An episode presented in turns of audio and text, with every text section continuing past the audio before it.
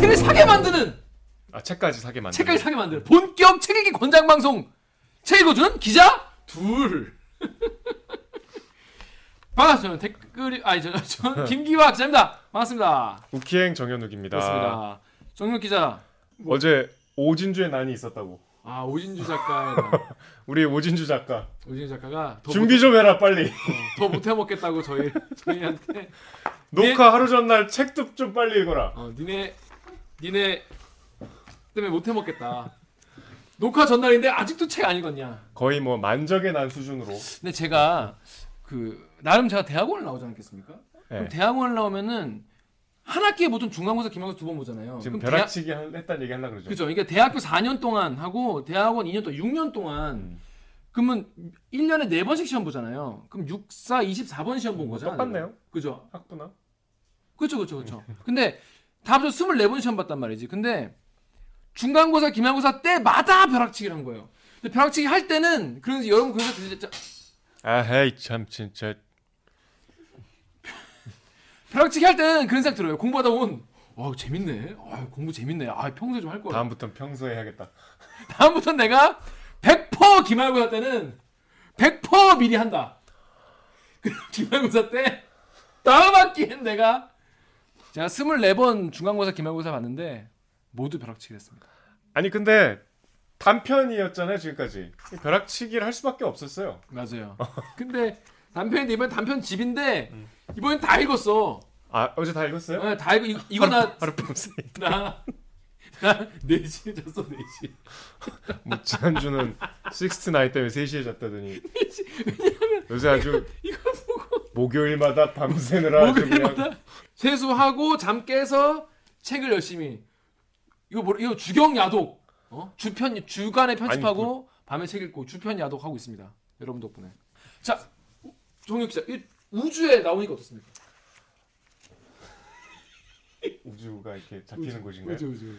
아니 지난주부터 굉장히 화면 걱정을 많이 하셔갖고 두고 보겠습니다. 네. 아 맞다 조명을 한번 올리고 와야 될 것 같은데 조명을 제가 한번 올리고 와 보겠습니다. 아, 다시 시작해. 아 깜빡했어 깜빡했어. 처음부터 다시 해.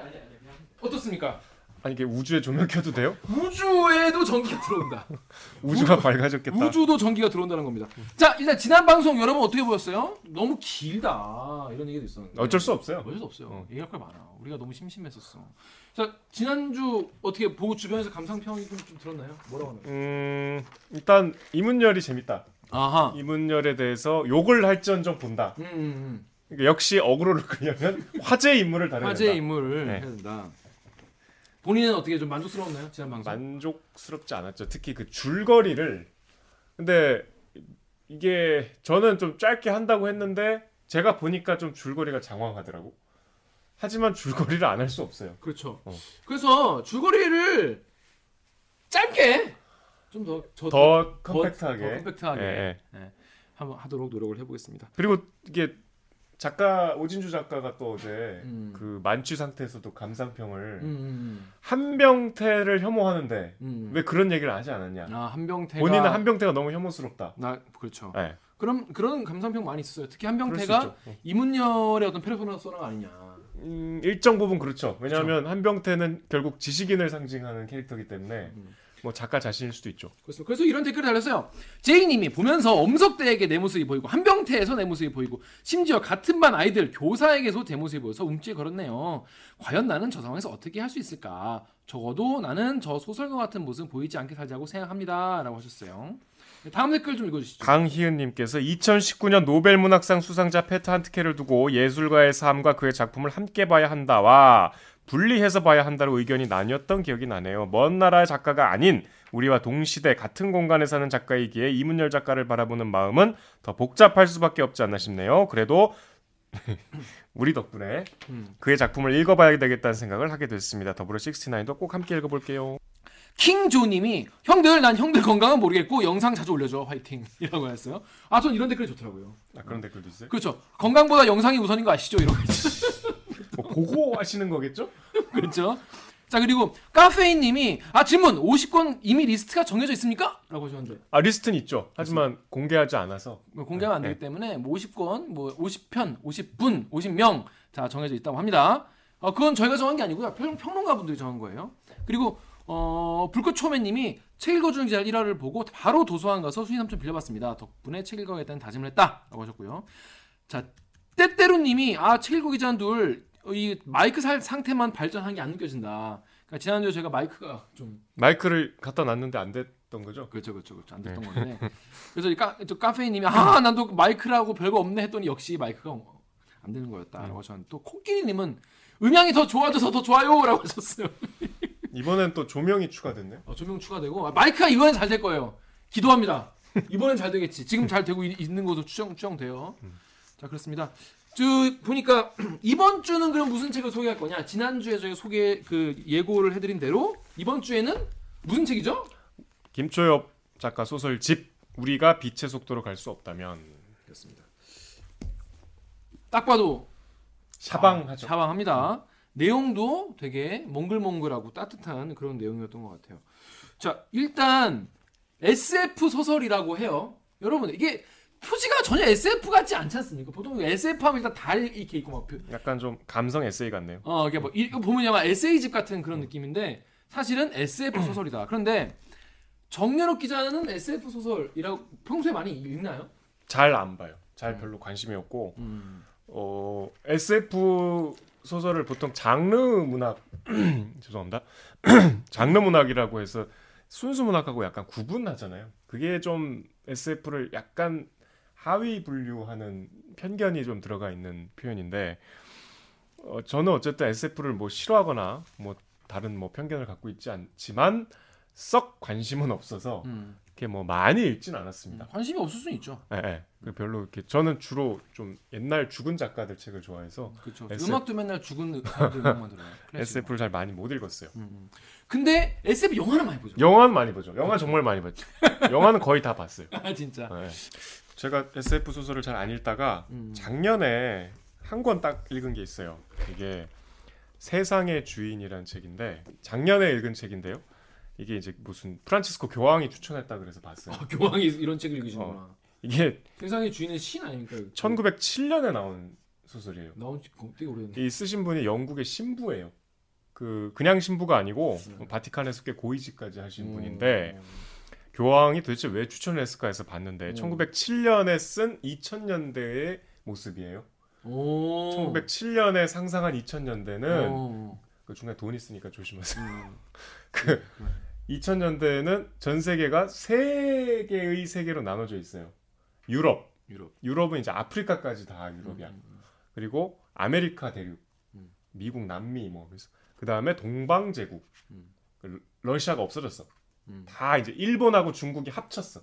아, 그러니까 2000년대에 어. 이 사람의 상상에 이 상상에 따르면 딱 그렇게 세 등분. 아, 이 신부님의 상상에 따르면 음. 2000년대에는 전 세계가 세 3등분돼 있을 거야. 네, 그리고 이제 곧 전 세계가 통일될지 모른다는 희망에 들떠 있어요. 음. 그리고 종교가 거의 이제 없다시피 사라졌어요. 어, 어떻게 하셨지? 서- 아주 극소수의 어. 그 기독교 신자들만 남았는데 어. 약간 지금 우리가 어그뭐 이렇게 사이비 종교 보듯이 음. 대단히 그 사회 소수 세력으로 어, 박해받는구나 또. 예, 예, 예. 그런 이제 배경인데 어. 제가 이걸 왜 말씀드리냐면 제가 여기 재밌는 한 구절을 소개해 드릴게요. 음, 지금 제가 읽는데 뭐가 이상한지 한번 보세요. 음. 이게 지금 어, 남편이 이제 출장을 갔는데 돌아오지 않아서 걱정을 하는 상황이야 아내가. 음, 음, 자, 이, 이 당시에 이 책에 자주 등장하는 볼러라는 이동 수단이 있는데 이게 이제 음. 비행선이에요. 어. 그러니까 버스처럼 다니는 어, 비행선이에요. 오케이 오케이 오케이 오케이. 자, 20시가 되어도 올리버는 나타나지 않았다 남편. 음. 볼러가 파리에서 제 시간에 출발했다면 1시간 전에는 도착했어야 한다. 하지만 어두워진 하늘에 보석 같은 별이 하나둘 떠오르는 중에도 머리 위를 지나가는 볼러는 보이지 않았다. 음. 그래서 쭉 나가서 이제 막 불안해하고 음. 저녁 식사 시간을 1시간이나 넘겼다. 아, 파리에서 발이 묶였을 가능성은 컸다. 이보다 더 늦은 날도 있었는데 타야 할 볼러를 놓쳤을 수도 있고 음. 또뭐뭐 뭐 어떻게 해서 전보를 쳤지만 필립스가 전달하는 것을 잊었을 수도 있다. 결국 답답한 마음에 전화기 앞에 섰다. 둥근 수화기 밑에는 각각의 연락처로 분류된 버튼이 있었다. 음. 자, 이상한 거 없습니까? 일단 전보를 쳤다는 게 전보 우리 이제 카톡을 보내지 않습니까? 그러니까 이런 상황이 지금은 사실 있을 수 없죠. 연락이 두절된 거야. 네. 그러니까 카톡, 핸드폰 이런 상상 자체를 못한 거야. 그치 그치 거기까지 나 하늘을 나는 비행기 비행기가 파리에서 이렇게 날아오는 건 상상이 되는데 예. 카톡은 그러니까 전보를 친 게 제일 빠른 지금 메시지인 거야. 그 당시에선 전보도 굉장히 빠른 거였기 때문에 그리고 이제 수소하기 밑에 연락처가 이렇게 있잖아요. 전화기도 이게 무선 전화기를 이제 생각을 못해서 그래서 버튼이니까 1907년에 상상한 미래는 지금하고 굉장히 비슷한 뭐 구석들도 있는데 음, 기본적으로 좀 우스꽝스러워요. 그렇죠. 우리가 80년대 SF 영화들이 막 쏟아져 나왔잖아요. 음, 에이리언 같은 거, 그렇죠, 그렇죠. 뭐, 뭐 블레이드 러너 이런 거 네. 보면은 대단히 이제 먼 미래 같은데 그 뭐 최첨단 그 기기들의 운영 체제가 되게 옛날 거야. 그렇지. 그러니까 지금 보면 되게 웃겨요. 그렇죠. 그러니까 이런 약간 SF 소, 그러니까 지금 SF 소설을 한 20년, 30년 뒤에 보면 이렇겠죠? 그렇죠. 그러니까 예를 들어서 2020 원더키디. 2020 원더키디. 지나버렸잖아. 작년이야. 하지만 그런 일이 일어나지 않았다. 그리고 예전에 그 교과서 같은 데 실린 뭐, 이, 뭐 2020년의 뭐 미래에 대해서 이렇게 삽화 같은 게 있는데 뭐 이렇게 뭐 자동으로 움직이는 뭐뭐 뭐 보도 블록 뭐 이런 거 있잖아. 서 있으면 가는 거 있잖아. 큰 거 막 있어. 근데 이렇게 막 보면 스위치 같은 게 되게 옛날식. 그 옛날식에 막 뭐 버튼 눌러야 되고 막 터치 스크린이 없는 거 터치가 터치 스크린이라는. 생각을 잘 못했. 못하는 거죠. 그래서 여러 가지 그런 상상력과 인간의 상상력과 또 이제 이게 실제로 바- 바뀌는 거는 어- 음. 그만큼 어긋나는 게 있으니까 우리의 상상대로 미래가 정말 발전한다면은 우리는 정말 주식으로 부자가 될 수 있겠죠. 하지만 그런 일이 일어나지 않는.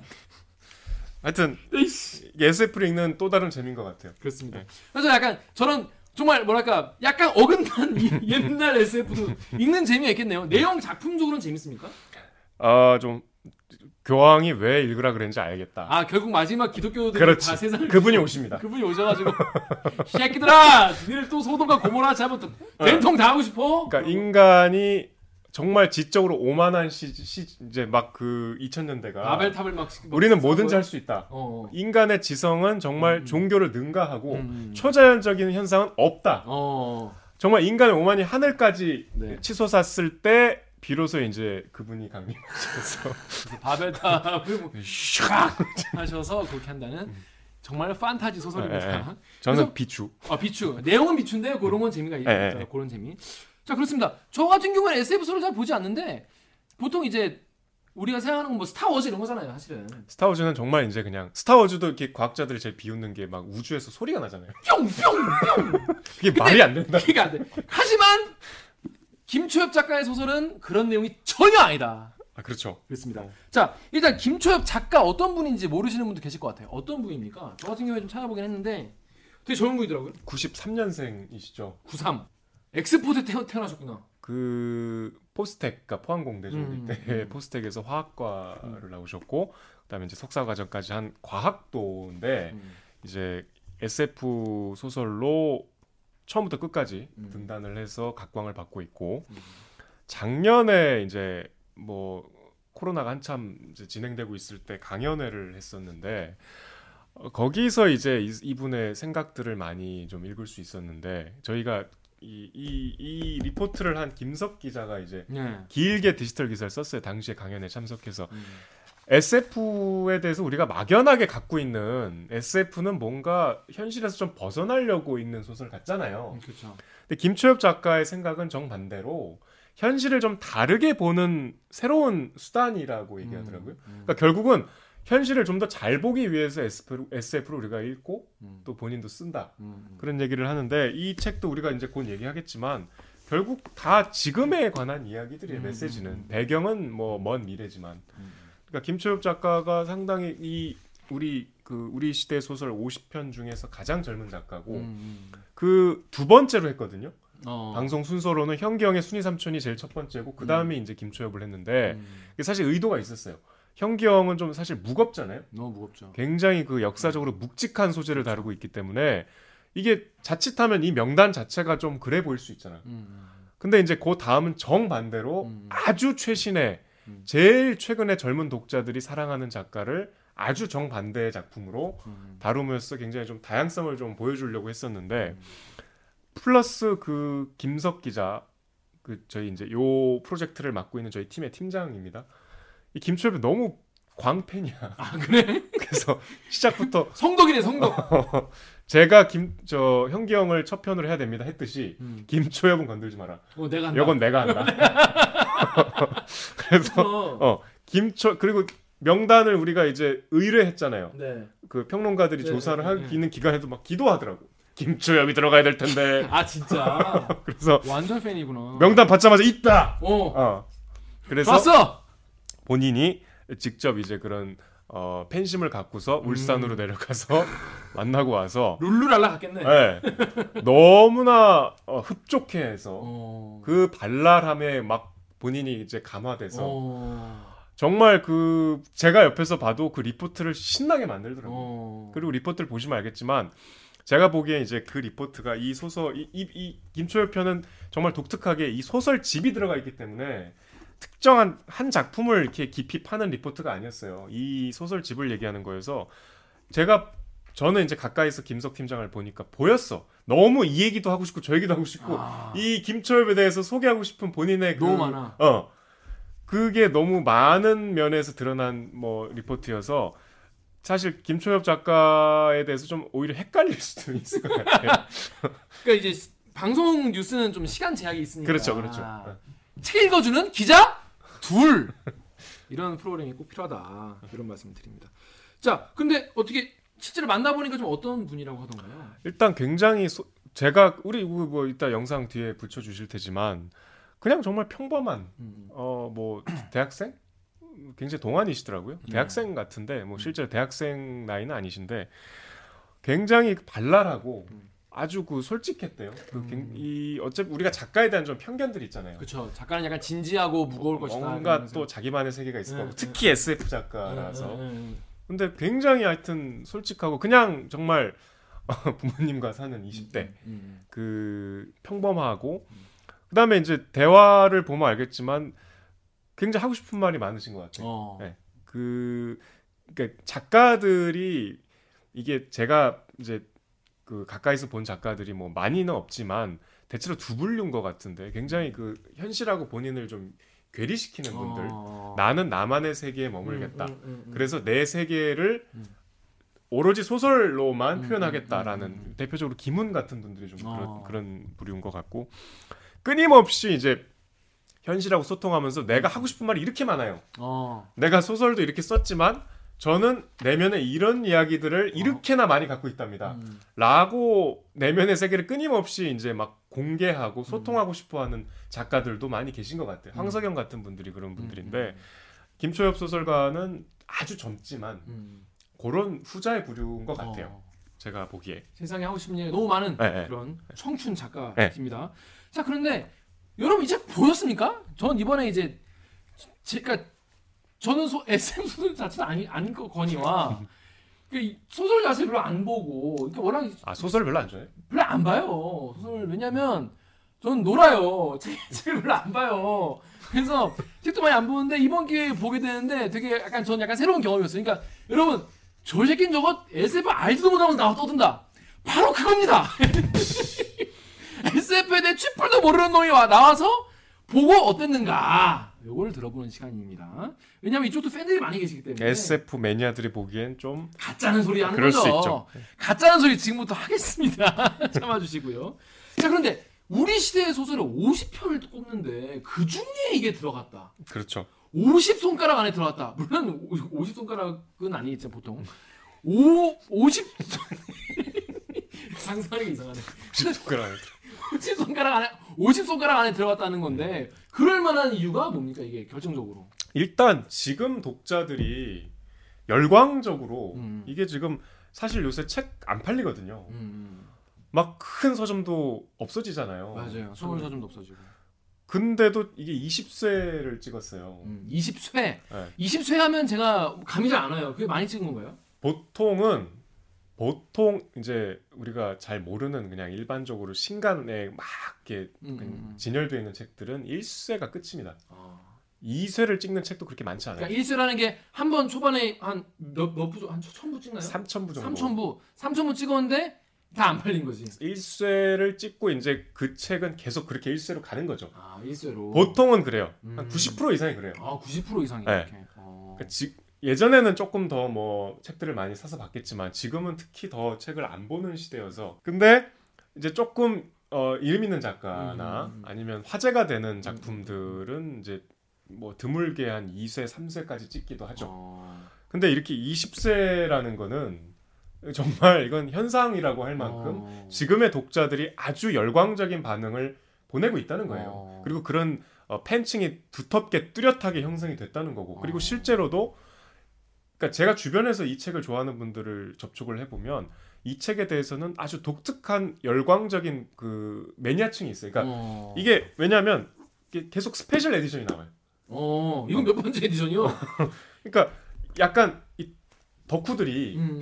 덕후를 비하하는 게 아닙니다. 음. 이게 내가 이 책을 갖고 있어도 음. 껍데기가 바뀌면 또 사고 저도 메탈리카 5집은 어, 한 그렇잖아요. 다섯 가지 버전으로 있어요. 어, 어. LP까지 있어. 막 LP 플레이어도 없는데 뭐가 안 바뀌었는데 계속 사잖아요. 또 나와 또 몇 어. 주년 에디션 또 나와 또 사야 돼. 거기서 굉장히 성취감을 느끼잖아요. 아 행복하죠. 지금. 그렇게 되고 있어요. 음 그렇다고 합니다. 어. 그래서 그런 현상들 플러스 그런 현상만으로는 이렇게 50편에 못 들어가겠죠. 음. SF라는 장르가 이제는 조금 우리가 수- 아까 말씀드린 대로 장르 문학으로 좀 구분해서 음. 봤던 그 시선에서 탈피하게 한 굉장히 기념비적인 작품이라는 어. 평가가 있었던 것 같아요. 그러니까 나는 이게 20세가 될 정- 때까지 모르고 있었다는 거잖아요. 근데 근데 정혁 기자는 이거를 아, 알긴 알았어요. 이름은 알아. 자도 주변에서 많이 또 얘기해요. 그리고 김초엽 김초엽 하니까 가까이 있는 김석 팀장이 맨날 김치훈 얘기를 하니까. 김초엽 짱이다. 어. 근데 자 그래서 저희 이 뭐랄까 둘 다 이 40대 이 쉰내나는 40대들끼리 얘기를 해봤자 이게 잘 모르겠다. 진짜 마니아 분이 계시다고 해서 그분을 한번 전화 연결을 해서 20대 여성분이거든요. 정혜우 작가 전화 해 빨리 빨리. 빨리 걸어봐. 아 제가요? 스마트폰 그뭐 아니 이게 지금 스피커폰. 30세네. 30세요? 32세네 이건. 32세요? 더 넘어갔네. 미쳤네. 미쳤 미쳤다리. 주세요 주세요. 아 전에 정해 전화 연결해요? 안녕. 안녕하세요. 네 자기 소개해 주세요. 안녕하세요. 작가 정혜주입니다. 바로 연결하는 거야? 네, 정혜주 씨가 누군지 모르시는 분도 계실 거예요. 왜냐하면 이제 책 읽기만 보시는 분도 계시거든. 그렇죠. 전혀 정말요? 낯선 캐릭터죠 지금. 자, 그래서 자기 소개 잠깐 해주세요. 그래서 네, 저 댓글 읽어주는 기자들에서 매일 기자님들에게 갈굼을 당하는 뭐야? 소개가 왜 그래? 맞잖아요. 틀립니다. 맞습니다. 예, 실례지만 나이가 몇 살이죠? 저 28살이요. 스물여덟이면 이제 간당간당합니다. 아, 야, 아직은 아직은 김초엽 작가와 한 살 차이네요. 어, 20대 간당간당해. 그래도 20대라고 할 수 있죠. 그래도 20대, 20대, 그러니까 우리 젊은 층, 젊은 층이 그이 김초엽 작가의 소설 우리가 비, 그러니까 우비 속. 그래서 그 정혜유 작가님은 이 우비 속이라는 책을 언제 어떻게 하게 됐어요? 아, 저는 이게 제 친구들 사이에서 엄청 좀 핫했던 책이어가지고 음 역시. 한 18년도, 19년도쯤에 접해서 읽었던 것 같아요. 이거 나오자마자 읽은 거네 거의. 어, 그, 이게 언제 나왔는지 모르겠는데, 이거 하여튼 그, 17년쯤 나오지 않았나요? 네, 그러니까 그 정도면 되게 빨리 음. 읽은 거죠. 응. 네. 근데 작가님 일단 일단 주변 반응은 주로 이, 이 책을 이제 권할 때 뭐라고 하면서 권하던가요? 아, 일단은 SF 장르라는 게 저한테는 좀 멀었고, 제 친구들도 읽는 책들이 다 비슷해가지고, 음. 어, 이런 걸 읽을 생각을 못 했는데, 어, SF인데 되게 감성적이야 라는 추천을 많이 받았어요. 음. 그래가지고 한번 도전을 해봐야겠다 해가지고 읽었던 거였거든요. 근데 직접 읽어보니까 어떻든가요? 어, 근데 그 표현이 딱 맞았던 것 같아요. SF인데 감정, 감성적이다. 음. 사실 생각해보면 제가 SF를 별로 안 좋아했는데, 음. 그거를 읽다가 늘 포기하게 되는 이유가, 어. 어, 되게 SF 소설이나 영화에서 되게 디스토피아적인 설정들이 많잖아요. 아 그런 게 많죠. 예. 네, 근데 그런 걸 보다 보면은 뭔가 아 진짜 이런가? 내가 이렇게까지 기술이 발전이 돼야 되나라는 생각이 그렇지. 늘 망해. 기술이 발전하다가 늘 망해. 핵 전쟁 나고 다 죽어. 그죠? 막 AI한테 지배당하고 터미네이터가 와서 다 죽이고 씨. 근데 제가 이제 궁금한 거는 정혜주 작가가 영문학도잖아요. 네. 네, 물론 이제 졸업은 했지만 영문학도는 학교 다니는 내내 읽는 책들이 뭐 셰익스피어니 디킨스니 이런 고전들인데 그런 고전들에 익숙한 독자가 보기에는 너무 이게 좀 뭐랄까 가볍지 않나요? 그래서 읽는 것 같아요. 가볍게 읽을 수 있어서 음. 왜냐면은 그아아 진짜 셰익스피어와 디켄스 대 짜증. 생각만 해도 지금 막 머리가 지끈지끈합니다. 에? 그걸 읽으면 일단 좀 사람의 밑바닥까지 보는 기분들이 좀 있어갖고 특히 디켄스 작품들 같은 경우에는 음, 음, 그리고 좀 일단 호흡도 엄청 길잖아요. 네. 보통 단편보다 장편 소설 위주니까 음. 그래가지고 좀 너무 그거는 현실에 천착한 느낌이라면은 음, 음. 이건 어찌됐든 좀 미래의 이야기고 그러면서도 좀 말랑말랑하게 제가 공감할 수 있는 부분이 많다 그래야 되나? 음. 그래서 풀풀 읽혀서 좀 음, 계속 보고 싶고 읽게 되고 이런 것 같아요. 음, 일단 그렇습니다. 부담이 없다. 일단 부담 없이. 자, 그- 맞아요. 부담이 없어요. 음. 자 그러면 마지막으로 우비 속에서 뭔가 자- 본인이 좋았던 부분 같은 게 혹시 있는지 한뭐 뭐 짧게라도 뭐 그런 장점 같은 거나 아니면 뭐 구절이라거나 뭐 소개를 좀 해주신다면 추천 어, 제 친, 아니면 추천사 뭐 이런 거 아, 저랑 제 친구들이랑 음. 제가 이거 김기아 기자님한테 연락이 와서 친구들한테 막 물어봤었거든요. 네. 너희는 이거 왜 좋아해? 막 이러면서. 어 잘했다 잘했다 어. 네. 그런데 이제 친구들이 얘기를 한 게 소설이 되게 무해하다라고 이야기를 하더라고요. 아 음. 그러니까 소수자나 뭐 이제 인권 이런 이야기들이 어쨌든 녹아 어. 있잖아요. 어, 지금 어, 비판할 만한 부분들이 우리 어, 사회에서. 어, 어. 근데 그거를 누구를 공격하지 않고 되게 무해하게 표현을 해낸다는 거예요. 어. 음. 그래가지고 좀더 어, 단순히 그 소수자나 사, 어떤 어, 소수자 소외된 사람들에 대해서 생각하는 걸 넘어서 뭔가 인간에 대한 애정이 좀 녹아 있어서 어. 어. 읽고 나면은 그 소위 말하는 인류애를 회복할 수 있다. 그래 인류의 노, 너무 요- 요즘에 인류의 폭삭이잖아요 진짜 그러니까요. 안녕 안녕. 안녕. 네 그렇다고 합니다 여러분 납득이 되시나요? 전 그 정혜주 작가 친구분의 표현 무해하게 인류애를 좀 증진시켜주는 그런 역할을 한다는데 아 무슨 얘기인지 전 약간 그 딱 그 얘기 들으면서 그 하, 희, 희주 희주 할매 희주 할머니가 그, 그 외계인들이랑 같이 살았던 얘기 있잖아요 그게 그게, 그게 뭐지? 스펙트럼. 그게 스펙트럼인가? 음. 그, 거, 그 생각이 나네요. 약간. 이제 뭔가. 자, 그러면 일단, 우리가 이, 이거를 보면은, 우리가 빛을 소득할 수 없다면 이게 한 장편이 아니라 여러 개의 단편이 모여져 있는 단편 써봤어. 집입니다. 그래서 전 처음에 이 책을 이제 보라고 하고, 딱 받고, 딱 받자마자, 김초엽 소설이라고 써 있어. 음. 근데 좀 헷갈릴. 단편선이라고 안 써 있어. 음. 그래서 내가, 아, 소설이구나. 그럼 이게, 한 권이 다 그 빛의 음. 속도구나. 장편이구나. 그래서 앞에를 봤죠. 음. 근데 소피에 대한 이야기. 소피가 어디로 간대. 수레자가 떠나서 돌아오지 않는데. 음. 아갈 때 빛의 속도로 간. 근데 갈 수가 없는구나. 근데 보니까 걸어가. 그래서 절반도 돌아오지 않는데 막 걸어가. 언제 워프를 타나? 어, 아 언제 빛의 속도로 가나. 끝날 때까지 몰랐어. 끝날 때까지. 그 아이고. 이제 뭐 계속 이런 식으로 맨 앞에 단편은 계속 읽네요. 한 챕터인 줄 알고. 한 챕터인 줄 알고 하지만 한 챕터의 합체가 아니라 한 편의 단편이었다.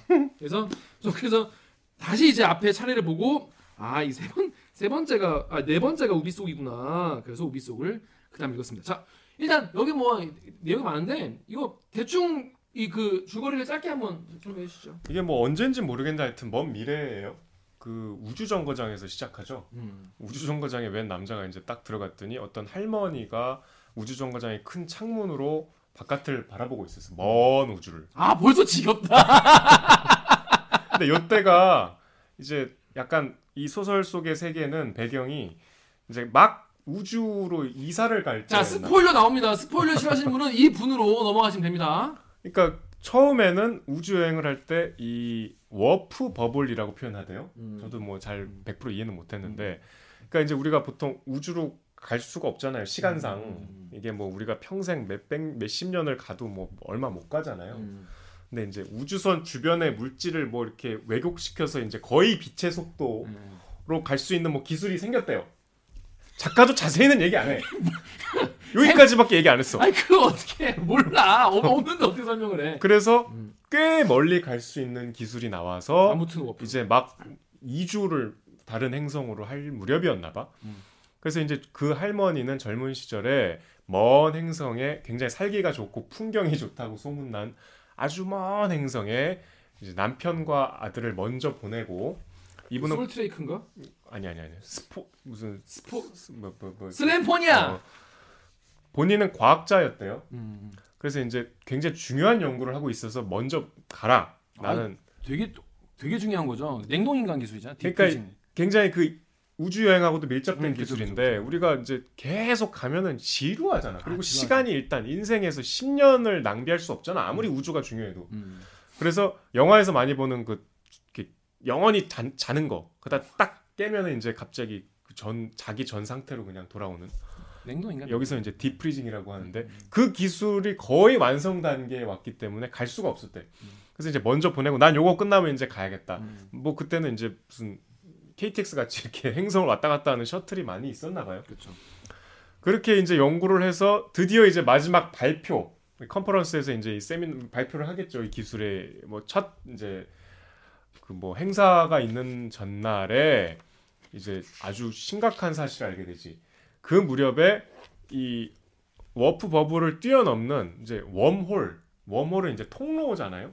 이게 저도 우주에 대해서 잘 모르는데 우주가 여러 가지 은하계가 있어서 이 은하계를 이어주는 이 지름길이 이제 곳곳에서 발견이 됐대요. 음. 그러니까 그 지름길을 이용하면 순식간에 다른 차원의 우주로 갈 수 있는 거야. 그러니까 이게 warp bubble하고는 훨씬 비교할 수 없을 만큼 안전하고 빠르고 경제적이고 그래갖고 이제 우주의 트렌드가 글로 간 상황이라서 이제는 몇십 년 가야 되는 그 노선이 폐기가 됐대. 음. 나는 그동안 연구를 열심히 해서 몰랐어. 몰랐어. 그래갖고 내가 내일 컨퍼런스를 포기하고 갈 수는 없고 음. 이거 끝나자마자 마지막 비행선을 타고 가야겠다. 예, 예, 예. 그 컨퍼런스가 끝나면 그 아들과 남편이 있는 별로 가는 마지막 셔틀이 이제 음. 출발. 결국 못 타요.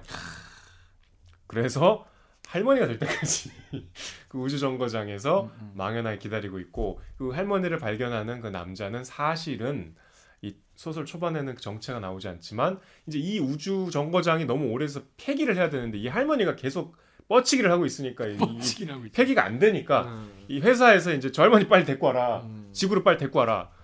라는 이 임무를 띠고 이제 이 정거장에 와서 할머니의 얘기를 처음에는 그냥 들어주다가 나중에 이제 자기 정체를 밝히고 할머니 갑시다.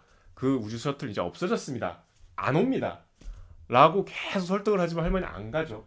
그래서 결국 이제 할머니가 뭐 그래 가자 해서 이제 갈 준비를 하는데 할머니는 자기 우주선을 타고 이제 그냥 뭐, 뭐 도망간다는 표현은 좀 그렇고 집으로 돌아가지 않겠다는 의지를 분명히 하고 먼 우주로 사라져 가면서 수술이 끝나요. 그 슬램포니아로 가는 거죠. 방향은 내가 어디로 가야 되는지 뭐. 정확히 다 알고 있다. 하면서 슬램포니아로 향하지만 못 가겠죠. 사실은 슬램포니아는 그렇게 갈 수 있는 곳이 아닌 것이죠. 너무나 말도 안 되게 먼 곳이기 때문에 아마 그 할머니 가다가 돌아가셨겠지만 아니 그리고 이미 그 할머니가 출발할 시기는 그로 간 남편하고 아들이 죽고도 한참 지났을 시간이 흘러 그렇죠. 본인은 이 딥 뭐죠? 디프리징 그 기술을 본인이 몇 번 써먹었기 때문에 음, 나이가 이미 170살인가? 110몇 살. 그러니까 이미 한 세대가 지나가 버렸어요. 음. 그러니까 자신의 가족은 이미 존재하지 않는 시간이었어요. 저 여기서 이제 들은 이 비극 슬픈 이야기잖아요.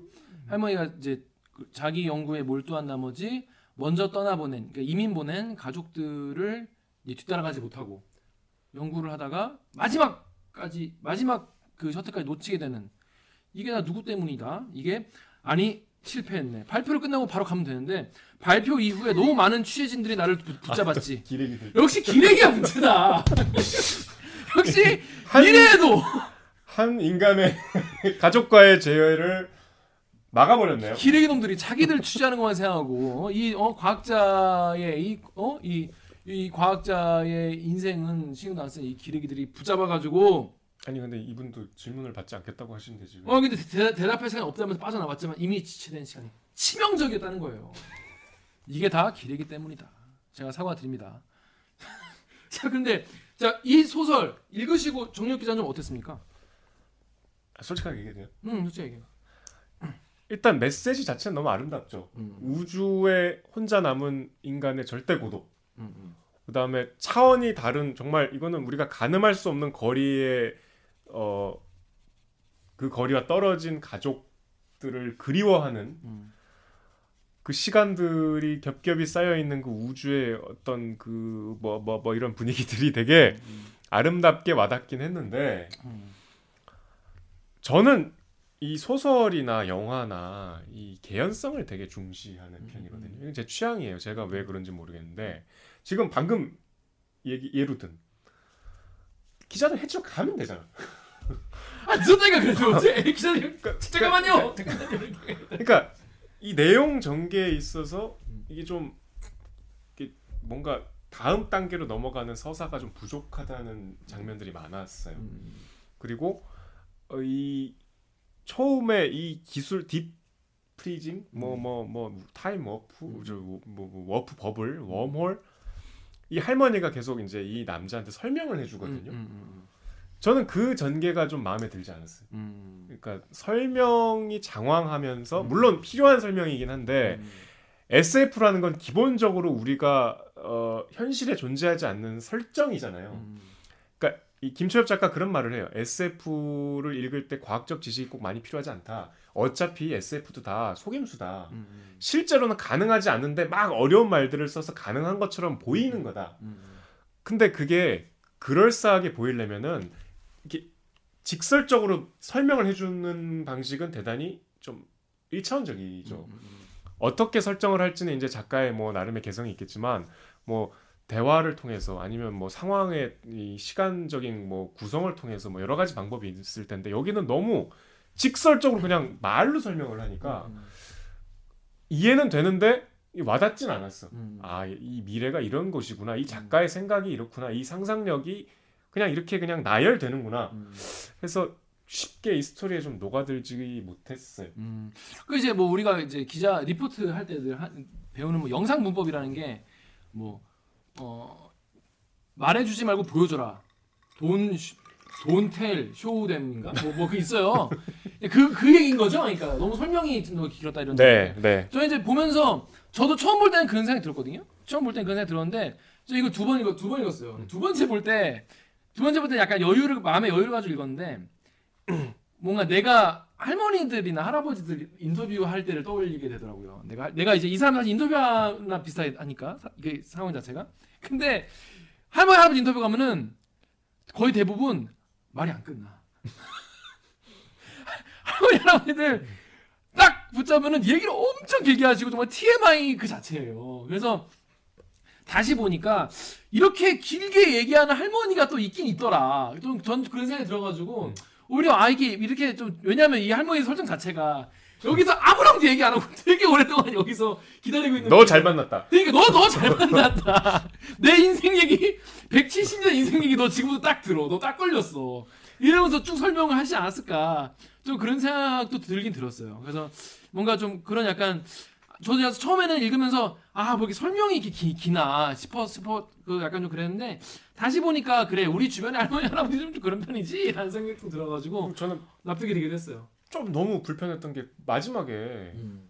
할머니가 이제 이 안 따라가고 이제 망망대해 우주로 음, 이제 음, 혼자 음. 가잖아요. 음. 이 남자가 그동안은 굉장히 어쨌든 어, 잘 들어주고 음. 본인의 임무를 망각하고 이 할머니한테 감정이입까지 잠깐 되고 음. 이 충실한 이제 청자의 입장에서 갑자기 레이저를 쏘잖아. 레이저는 이 사람이 그러니까 할머니가 먼저 플라즈마 총 쏠라고 했잖아. 아니 그건 이제 뭐 그러니까 거기부터 이미 일단 대립 대립이 되는 뭐, 거야. 뭐 어차피 그건 빈 총이었는데 음. 할머, 고장났죠. 떠나는 할머니를 향해서 굉장히 그 파괴적인 행동을 해요. 음. 그거는 이 소설의 그 일관된 톤하고 너무 안 맞았어. 음. 그러니까 뭐 이게 왜 이런 설정이 왜 필요했을까 갑자기 음. 좀 의아하기도 하고 음. 갑자기 툭 튀어나온 목같이 좀 어색했어요. 음. 그렇죠. 왜냐면 안- 남자와 안나의 시선이 마주쳤는데도 거기다 보고 플라즈마 무기를 발사해. 갑자기 소설의 톤이 바뀌어. 예를 들어서 우연히 이거에 빗나갔지만 명중했으면 명중 눈 마주치고 이렇게 트럭 눈 맞췄는데 명중했으면 할머니가 죽는 거잖아. 그러니까 아름다운 이야기에서 갑자기 장르가 좀 근데 이제 저는 약간 무슨 생각이 들었냐면 저는 그 대목도 납득이 됐던 게 뭐냐면 이 사람이 씨라고 했는데 저는 이 대목에서 남자가 당황하여 블랙박스의 위치를 확인했다는 거예요. 그러니까 여기서부터는 블랙박스 얘기가 딱 나오면서 직능인으로서의 이 남자의 약간 좀 뭐랄까 입장이 좀 이입이 됐어요. 아, 그러니까 그 전까지는 할머니 얘기 들, 듣다가 아 이게 지금 장난이 아니구나 이러다가 내가 진짜 큰일 날 수 있겠다. 뭐 예를 들어서 경찰이라고 해서 뭐 예를 들어 뭐 용의자 뭐 용- 용의자까지는 아니지만 이 할머니가 용의자랑 얘기를 얘기를 이제 뭐 이렇게 대치 상태에서 얘기를 듣다 보면 또 감화될 수 있는 거잖아요. 듣다가 아 네가 그럴 수도 있겠구나. 근데 용의자 갑자기 도망치려래. 그럼 바로 이제 어, 총 가서 어, 쏘고 그래. 그런 나는 뭔가 이 사람이 남자가 청자에서 갑자기 이 직업인으로서 확 바뀌는 그 장면이 그 중간에 아니지. 용의자한텐 테이저건이나 뭐 이렇게 그치 그치. 응. 플라즈마 이 결과가 너무 참혹하잖아. 중간이 없어. 플라즈마 건 말고는 없으니까. 아, 좀 그래. 그러니까 근데 어. 좀 그렇긴 해. 근데 전 중간에 블랙박스 얘기가 약간 나오면서 아 약간 이 좀 법 뭐랄까 이 법 뭐라고 하죠? 그 쿠션이 좀 됐던 것 같아요. 아따 되게 블랙박스 얘기 나오면서 아. 그래 이 사람이 되게 이때부터는 뭔가 자기가 여기서 이 할머니 놓치면은 놓치거나 그냥 보내버리면은 뭐 징계 받는다고 나와요. 이거 뭐 무슨 네, 뭐, 방조죄로 뭐, 뭐, 잡혀야 돼. 사람이 이제 그 우- 우리도 그런 생각 들잖아요. 뭐 일상에서 사고를 마주쳤을 때 내가 어떻게 행동해야 되나. 그랬을 때 나는 이 사람이 뭔가 이 내 할머니 얘기 푹 빠져 있다가 확 나와서 근데 플라즈마 무기에 쏜 거는 레이저는 심했다. 그러니까 발사하려 했다 그는 몰라. 근데 발사를 했잖아. 맞았으면 할머니 죽는 거야 바로. 그러니까 실턴을 바로 발사하면 어떡해. 그랬더니 하- 안나가 남자를 향해 빙긋 웃었어. 맞았으면 어떻겠어. 대인배야. 데인베라보다는 할머니는 뭔가 거기서 맞았어도 나는 뭐 상관없다 그런 약간 여유. 어차피 어차피 죽을 각오로 가시는 거니까 그러니까 그, 그런 느낌 아니었을까? 남자가 일관된 어쨌든 그 색깔이 있었잖아요. 그 그죠. 소설에서 음. 굉장히 남자 중요한 역할이라고 하기엔 너무 둘밖에 안 나오니까 음, 음, 음. 갑자기 돌변하는 느낌의 다른 캐릭터 같았어. 그렇죠 그렇죠. 입체적 구성이라고 하시죠. 입체적 구성. 그리고 이게 제가 이제 깊이 생각을 아직 못해서 그럴 수 있지만 우리가 빛의 속도로 갈 수 없다면이라는 결국 그 제목이 가장 중요할 텐데 왜 이 제목을 했을까? 그러니까 음. 제가 보기에는 그냥 1차원적으로 이야기는 우리가 빛의 속도로 어차피 갈 수 없다면 도달할 수 없지만 그래도 나는 그 그리움과 이 그리움을 해소할 수 없는 현실에 맞서는 선택을 한 거잖아요. 뭐 그런 의도는 알겠으나 별로 이렇게 이 소설의 메시지와 제목이 궁금하잖아. 음. 소설을 읽지 않은 상태에서 음. 어 이게 무슨 말일까? 음. 소설을 다 읽으면 해소가 되겠구나라는 게 조금 약하지 않았나? 아 그거는 저도 비슷한 게 뭐냐면 이 우리가 빛의 속도로 갈 수 없다면은 말이 어디 나오냐면은 그러니까 이제 자꾸 쓰- 그러니까 기본은 뭐냐면 새로운 기술이 생겨나니까 기존의 그 이게 길이 폐쇄되는 거죠. 그러니까 우리나라로 치면은 무슨 버스가 끊기는 거지. 그 거긴 정유 노선이 정- 없어지는 노선이. 없어지는 음. 거야. 거기 어차피 갈 사람이 없으니까.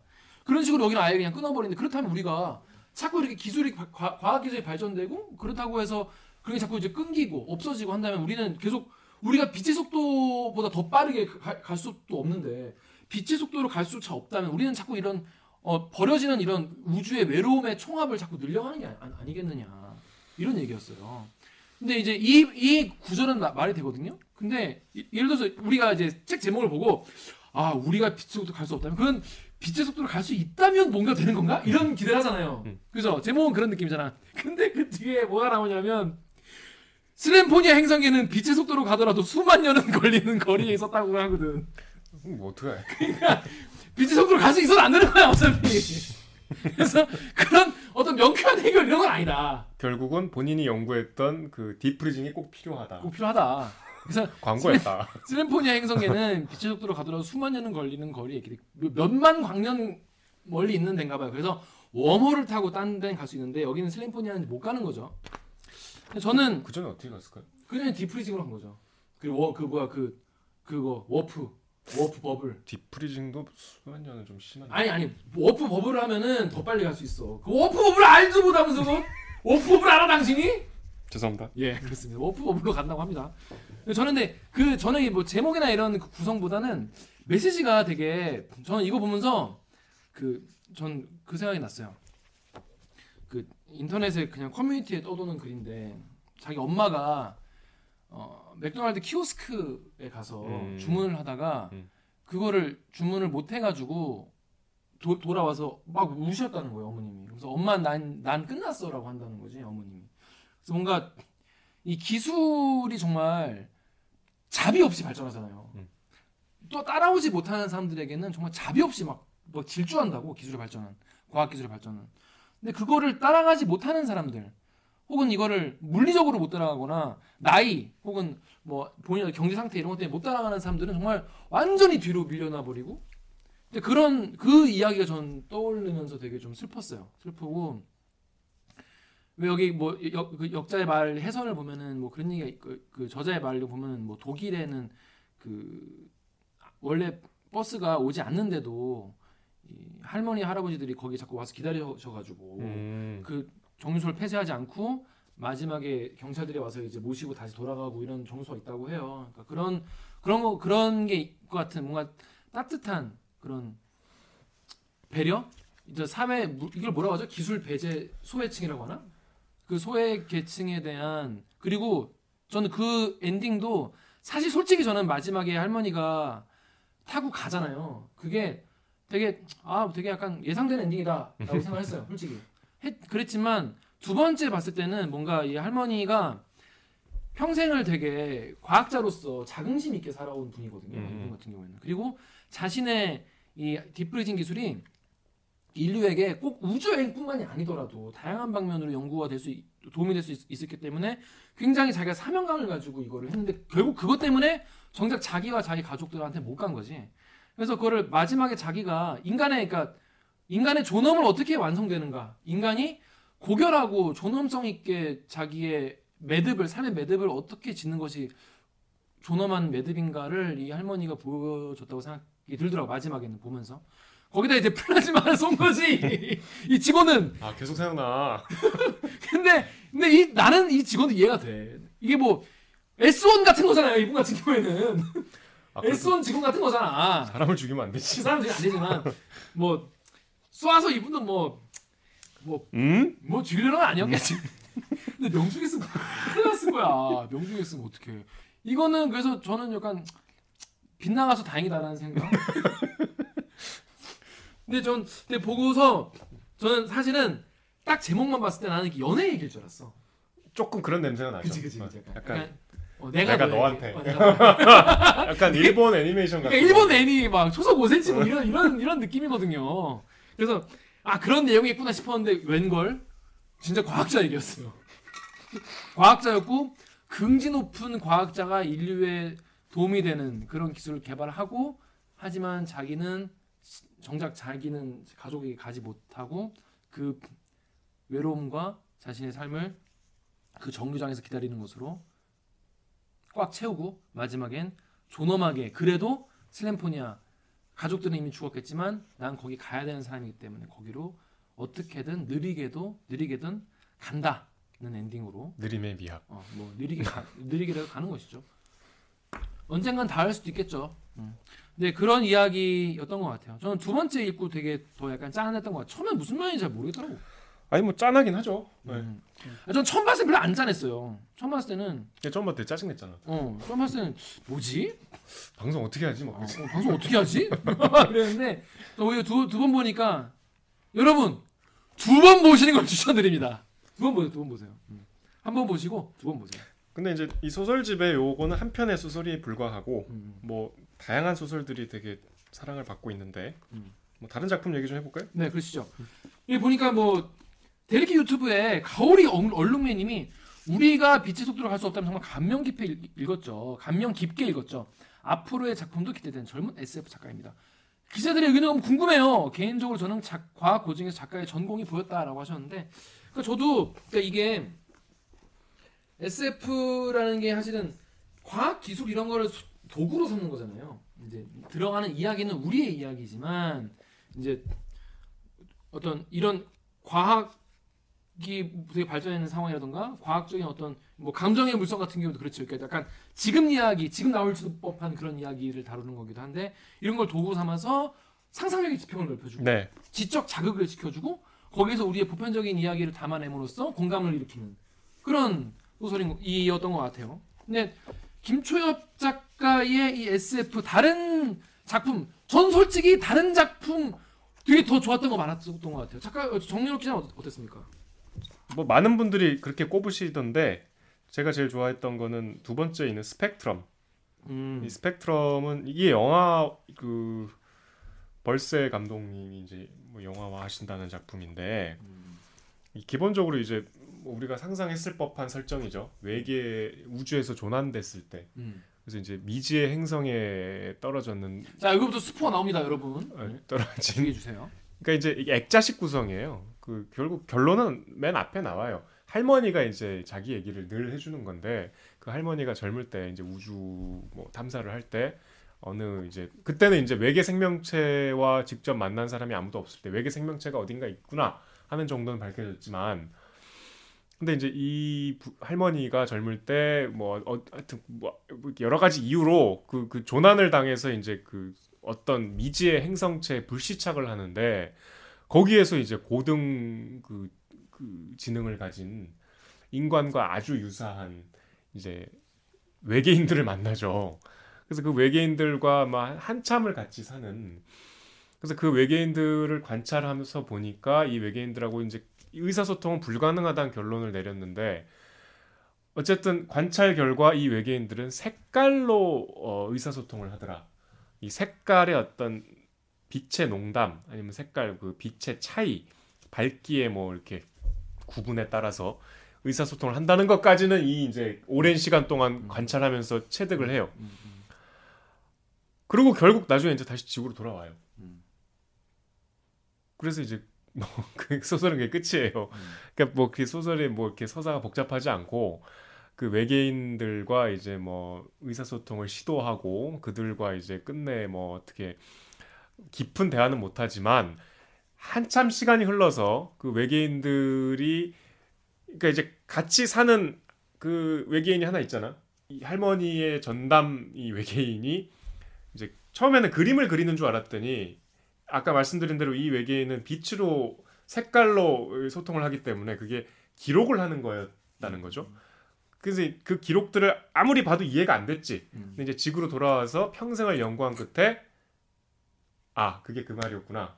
이게 이 소설의 가장 이 전체 소설집에서 가장 아름다운 대목인 것 같은데 그게 이제 손녀가 나중에 이야기를 하죠. 그게 그는 놀랍고 아름다운 생물이다 라는 의미였다. 음. 그러니까 그 외계인이 이 할머니를 보고서 음. 관찰한 기록에 따르면 음. 참 인간은 놀랍도록 아름다운 생물이구나 라고 음. 했다는 게 소설의 결말입니다. 자 정혁 기자는 이게 왜 좋았습니까? 이 작품이. 이 작품이 이제 기본적으로 어, 미지의 어떤 그러니까 타자와의 소통 노력을 일단 계속 보여주죠. 그러니까 기본적으로 외계인에 대한 그 우리의 호기심은 늘 있잖아요. 음. 근데 그 외계의 존재를 되게 뭐 어쨌든 작가의 독특한 상상력으로 재밌게 묘사해요. 그리고 외계인이 굉장히 그 차원이 다른 의사소통을 하고 있다는 것도 설득력 있게 보여주고 그 재밌어요. 이게 막 그림인 그렇잖아. 우리가 언어가 색깔이라는 생각을 잘 못하잖아요. 그렇죠. 그리고 외계인의 결론이 음. 인간은 참 아름답다. 음. 결국은 우리가 인생이 아름답다는 얘기잖아요. 음. 그러니까 그거를 아주 우리 소설의 단골 소재고 주제인데 이런 외계인을 거쳐서 이렇게 음. 쿠션 삼아서 우라를 돌려서. 고전적인 이야기를 하기 때문에 음. 어쨌든 이것도 역시 이 소설집을 관통하는 따뜻한 인간애가 있는 소설이죠. 저는 아 나는 왜 계속 이걸 이렇게 읽지? 네, 네. 보면서 그 계속 전 이상하게 약간 이 부정적인 작품들을 많이 봐서 그런지 음, 보면서 그러니까 여기에 나온 게 뭐냐면 전 그 대목이 되게 납득이 많이 됐으니까 우리가 외계인이 어떻게 생겼을까 상상을 많이 하잖아. 음. 그럼 보통은 이제 로스웰 외계인 같이 생각한단 말이고 머리 크고 눈눈 기본적으로 ET 형이죠. ET잖아. 음. 어, 허연 ET. 음. 근데 이제 난 이제 아니야. 아예 우리가 상상도 못하게 생겼을 수도 있어. 그러면서 상상을 하게 되지. 이제. 그거 상상하지. 그래서 영화 맨인 블랙 보면 막 다양하게 나오잖아요. 다양하게 나오고 뭐 스타워즈 봐도 다양하게 나오고. 그런데 여기서 뭐라고 하냐면 맥이 풀릴 만큼 사람이랑 그냥 비슷하게 생겼더라. 음. 그 대목이 전 되게 뭐랄까 귀여웠어요. 귀엽고 아 그래 참 맥 빠지겠다 그런 생각하면 그런 생각이 좀 들어요. 되게 그 부분이 전 되게 좋았고 그리고 이거 첫 번째 접촉이라고 하잖아요. 이게 영화 컨택트 음. 또 그런 내용이에요. 외계 생물과 우리가 첫 접촉을 그렇지, 그렇지. 딱 하는 그 순간. 그래서 우리가 외계 생물과 첫 접촉의 그 어떤 두근거림과 이런 건 영화 콘택트에 굉장히 잘 표현이 돼 있는데 여기에서는 얘네의 어떤 별에 내가 떨어진 거니까 콘택트는 지구에 얘네가 온 거거든. 그 얘는 내가 거기 간 거야. 근데 아 그 요즘 나온 컨택트. 응, 응, 응. 음, 이, 이, 이, 이. 옛날 콘택트는 딴 내용인가요? 왜냐면 그 그, 교- 그, 그 이거잖아 이거 교신하는. 교신이잖아. 음. 그거 말고 이제 만나는 아무튼 근데 저는 여기서 이렇게 생각했어요.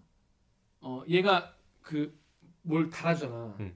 달아주고 얘를 지켜주고 사- 애들이 뭘 이렇게 막 했을 때 이제 해코지 하려고 할 때 막아주고 그래서 그 얘가 무슨 말을 하는데 얘는 그 말을 못 알아듣고 서로 못 알아듣 계속 못 알아듣죠. 계속 못 알아듣죠. 전 그래서 아 이게 인간이 개를 대할 때 이 뭔 개소리야! 이렇게 어. 그래서 애완동물로 이제 여기서 취급을 당하는구나 주인공이. 전 그런 생각을 했어요. 그래서 전 약간 그런 전개를 상상한 거지. 아 그럼 사람, 그러니까 사, 인간들이 개한테 하는 것 같은 행동을 이 루이가 희진한테 음. 계속 비슷한 걸 하는 거지. 외계인이 사람한테 아 외계인 사람한테. 그리고 이제 희진은 여기서 이제 자기 의사를 표현하는데 그게 우리 입장에서는 개가 꼬리 흐르는 듯 같이 보이는 거지. 약간 그런 약간 전개를 좀 기대를 했어요. 그래서 이제 사실은 애완동물이었다. 음, 음. 그리고 사실 알고 보니까 개도 인간 원래는 고등동물이었다. 뭐, 난 약간 그런 쪽으로 꼬아가려나? 약간 그런 생각을 했지. 근데 끝까지 이 외계인은 사람보다 똑똑한 존재인 것 같진 않더라고. 어, 그렇진 않은 네. 것 같아요. 근데 이제 뭐 저는 그래서 이걸 아유 뭔가 막 이- 희진이 뭘 막 써 가다가 뭐 그림도 그리고 막 그런단 말이에요. 그런 거를 되게 이제 귀엽게 보고 이제 그런 반려동물로서가 되는 게 아닌가 하는데 저의 그런 되게 유치한 상상력은 거기까지였고 사실은 둘이 뭔가 연구하고 그리고 이 루이라는 그 새로운 그 인격체가 자꾸 죽어. 만에 죽어. 죽고 또 승계되는 거지. 그, 그 루이라는 그 인격이 승계되는 뭐 그런 이야기가 있었어요. 그런 이야기가 한데 여기서 색깔로 기록을 하는데 그 그런 그런 얘기가 나오죠. 이제 인간이 가청 주파수 이상의 색은 이상의 소리는 못 듣는 것처럼 어떤 가시광선 안에 있는 이제 색만 우리가 볼 수 있잖아요. 근데 이제 그런 걸 넘어서는 그림일 수도 있다. 뭐 그런 얘기 나오는데 근데 왜 도망갈 때 이거를 안 잡았지? 아니 도망갈 때 안 잡을 뿐, 뿐만 아니라 이 가장 중요한 도대체 어떻게 돌아온 그러니까 건지 어떻게 돌아왔는지. 이게 나 너무 궁금해. 열린 결말이라는 게 이제 굉장히 치명적인 단점이 음. 이게 다 열린 결말로 그냥 퉁치면 안 되잖아요. 예, 예. 그러니까 열린 결말은 이게 독자에게 다양한 여운을 주는 이제 장점이 있지만 이 작가가 서사의 그 아주 그 중요한 고리를 본인이 독자에게 그냥 던져버리는 무책임함도 같이 있긴 해요. 음. 근데 이게 어느 쪽이 더 크냐에 따라 그 열린 결말에 대한 설득력도 다른 거지. 근데 이 작품은 자꾸 이제 나쁜 얘기 죄송한데, 그러니까 왜 그걸 비워놨는지가 난 이해가 안 돼. 빡세서 그래. 그러니까 이게 비움으로써 여백이 생긴다기보다 그냥 답답해. 설명을 안 한 공백이 생겨버려. 그러니까 저는 좀 이게 그 부분이 아니야 이거는 그 이유가 있어요. 여기 나오잖아. 할머님이 한 번도 그 얘기를 한 적이 없어. 할머니 탓이다. 할머니 탓이야. 내가 봤을 때. 할머니의 이야기가 늘 갑작스럽게 끝이 나요. 과묵한 할머니 탓이네요. 그러니까 그래서 할머니는 단 한 번도 그 시간의 빈틈에 대해서 얘기해 준 적이 없어. 할머니가 얘기 안 해서 그런 거니까 어, 어쩔 수 없는 거예요. 할머니한테 따져야 돼. 할머니 따져야 돼. 작가님 알려주십시오. 어떻게 나온 겁니까 이거? 근데 이게 거기까지 쓰면 이제 장 중편 장편 되는 거지 이제 길어지는 거. 그러니까 이제 김치엽 작가를 좋아하는 분들은 그게 없어서 아름다운 것이다 뭐 이런 말씀을 하실 것 같아요 왠지 음. 근데 저는 이제 이 각자의 취향이지만 이런 게 빠지면 그 따뜻함조차 이렇게 의구심이 들게 되는 굉장히 그 못된 독자여서 음. 이 모든 작품들에서 그런 아쉬움들이 하나씩 꼭 있더라고 음. 그러니까 이좀 대문호의 책만 보다가 어, 대문호의 작품도 그런 게 있어요. 네. 근데 조금 음. 그 김초엽 정서에 들어가기에 나는 아직 조금 그 의구심을 음. 좀- 아직 저 아직 김초엽 작가 소설 다 읽은 게 아니기 때문에 좀 더 보겠습니다. 그래서 그 여기 마지막에 그 할머니가 있는 마지막 부분 그는 놀랍고 아름다운 생물이다 이 부분 되게 좋- 좋게 봤고 그건 아주 좋았어. 어 저는 그게 좀 별로였어요. 네. 왜냐면 나는 약간 여기서 한 번 더 틀어 뒤틀어주길 바랬어. 꼬여갖고 말. 그러니까 여기서 뭔가 마지막에 약간 사실은 되게 웃긴 내용이었다거나 어, 되게 아 얘는 뭐 똥, 애완동물. 똥 치우는 게 되게 뭐 귀찮다라거나 아. 약간 이게 이제 약간 더, 그러니까 더러운 내용이 된다는 게 아니라 약간 피식 약간 어, 되게 절정으로 막 가잖아요. 가다가 여기서 뭔가 피식하고 약간 아 그래 하면서 약간 되게 너무 약간 이거는 뭐랄까 딱 짜여진 그런 말인 것 같고 뭔가 아름답게 가야죠. 어 나는 약간 여기서 약간 일상적이지만은 그 안에서 따뜻함이 느껴지는 그런 멘트였으면 더더 귀여웠겠다 더더 약간 뭐랄까 달랐겠다 이런 느낌이 들었는데 놀랍고 아름다운 세모의 저 같은 이 꼬인 스타일한테는 그러니까 이런 어떤 그 반전 있잖아요 음. 이, 이게 누가 예전에 뭐라고 얘기했는데 나중에 알고 보니 그게 무슨 뜻이었다 음. 이런 이런 게 굉장히 그 읽는 사람들에게 감동이나 이런 걸 줄 수 있는 그게 이제 아주 고전적인 수법이죠. 수법이죠. 예. 러브레터 영화 결말이 약간 그렇잖아. 아, 그때 얘가 그랬구나. 아, 그랬던 것이었구나. 라면서 따뜻해지잖아. 네, 마음이 탁.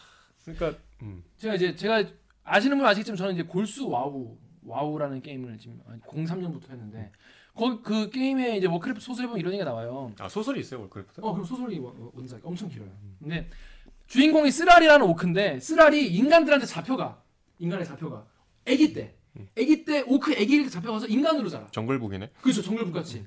그래서 에, 그렇지 우리 반대지 그러니까 그러니까 반대 어, 지금 반대지. 그러니까 오크가 인간한테 가서 인간 손에 자라면서 거기서 무사가 돼요. 음. 오크인데 근데 거기서 처음으로 다른 오크를 만나. 근데 이 오크는 잡혀왔어 포로야. 음.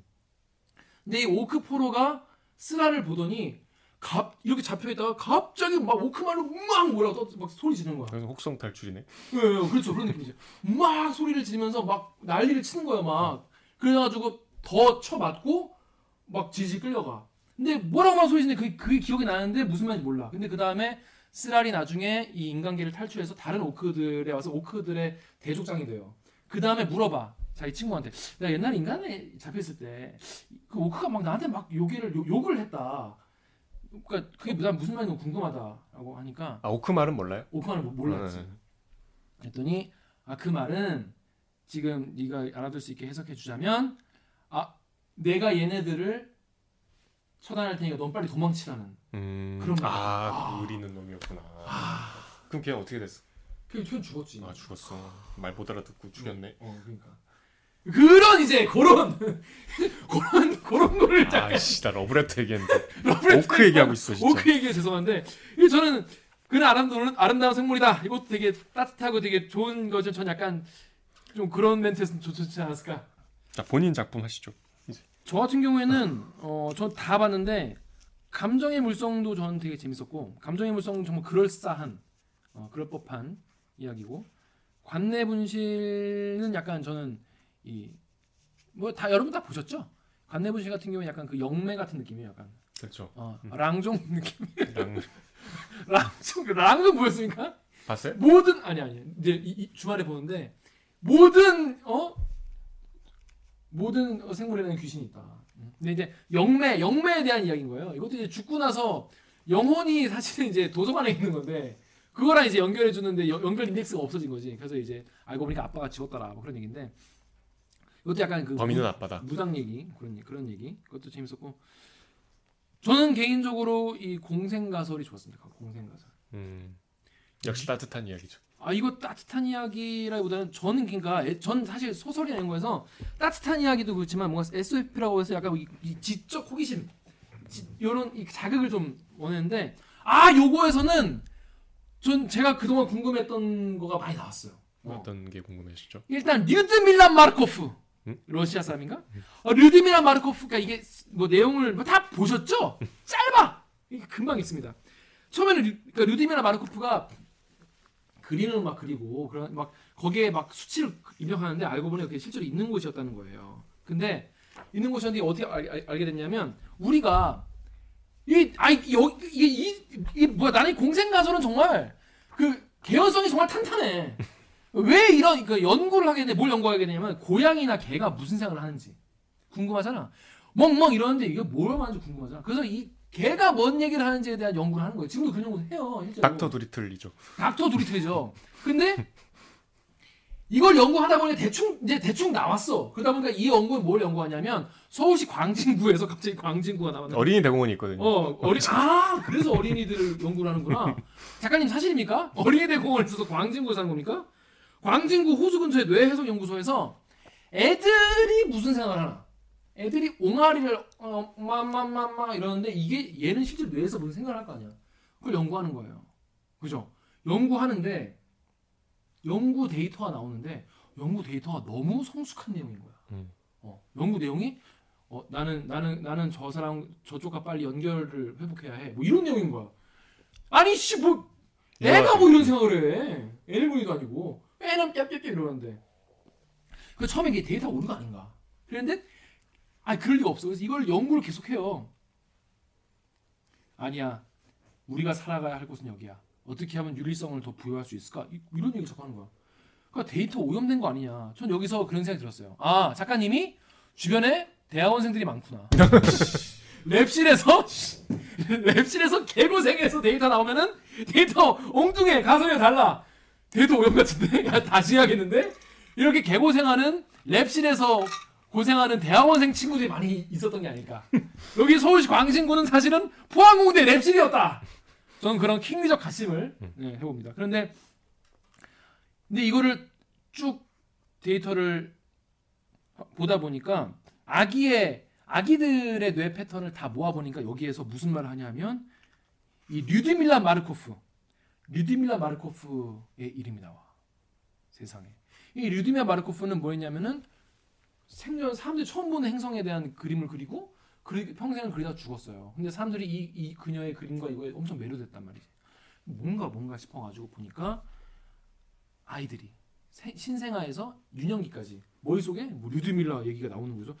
여기서 왜 류드밀라 얘기가 나오나 알고 보니까 여기 나, 나온 얘기는 뭐냐면 외계에서 인간들에게 어, 윤리성과 이 도덕성을 어렸을 때 접속을 해가지고 아이 때부터 이들에게 이거를 이제 교육시키다시피 했다는 거죠. 결국 우리가 말하는 인간성은 외계에서 온 것이 아니, 아니 겠느냐라는 거예요. 전 좀 되게 그럴싸했어요. 그러면서 그럴싸하다고요? 음, 그럴싸했어요. 그리고 왜냐하면 여기서 그 얘기 가 나오냐면 왜 우리는 유년기 어렸을 때 기억이 없는가? 그들이 우리 유년기로 들어와서 우리에게 인간성을 심어놓고 나가서. 어, 되게 그럴싸한 이야기예요.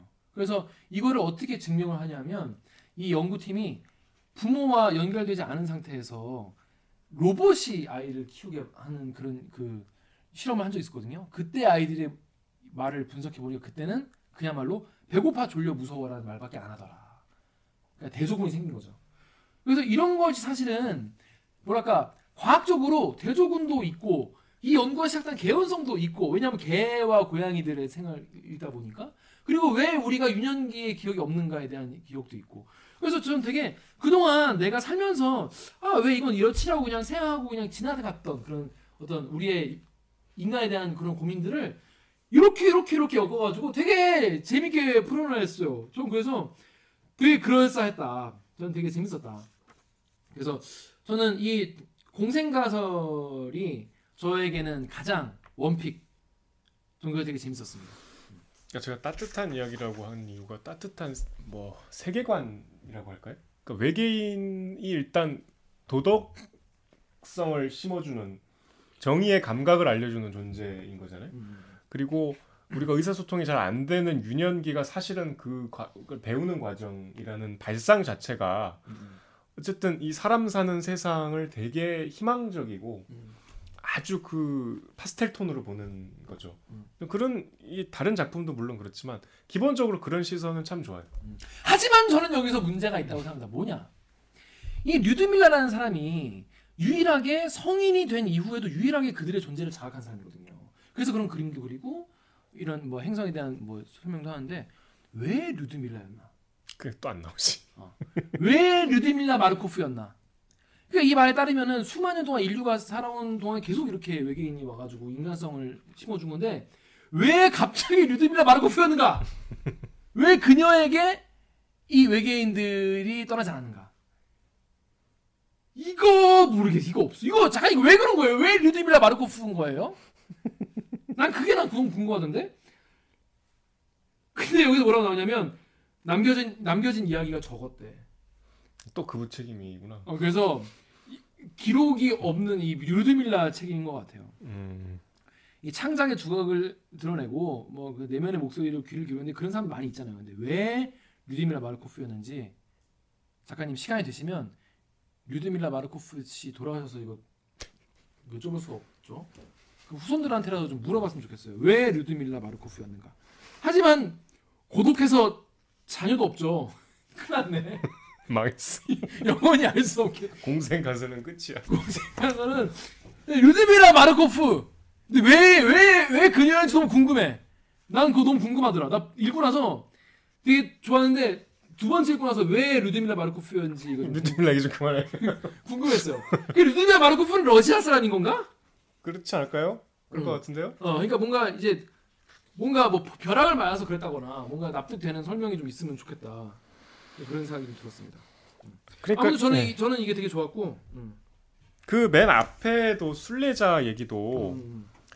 순례자들은 왜 돌아오지 않는가? 이게 이제 순례라는 뭐이 여기서 설정된 마을이라고 하는데 이게 알고 보니까 뭐 외계의 어떤 행성인 것 같아요. 음. 여기서 이제 어, 성년 식이라는 것이 어딘가 순례를 하고 오는 이제 의식인데 음. 이제 주인공들이 미성년자겠죠. 음. 도대체 그 순례자들은 어디를 가는 것이며 또 이게 10명이 가면 10명이 다 안 돌아오거든요. 음. 그럼 왜 안 돌아오는 것이며 음. 아무도 설명을 안 해주고 음.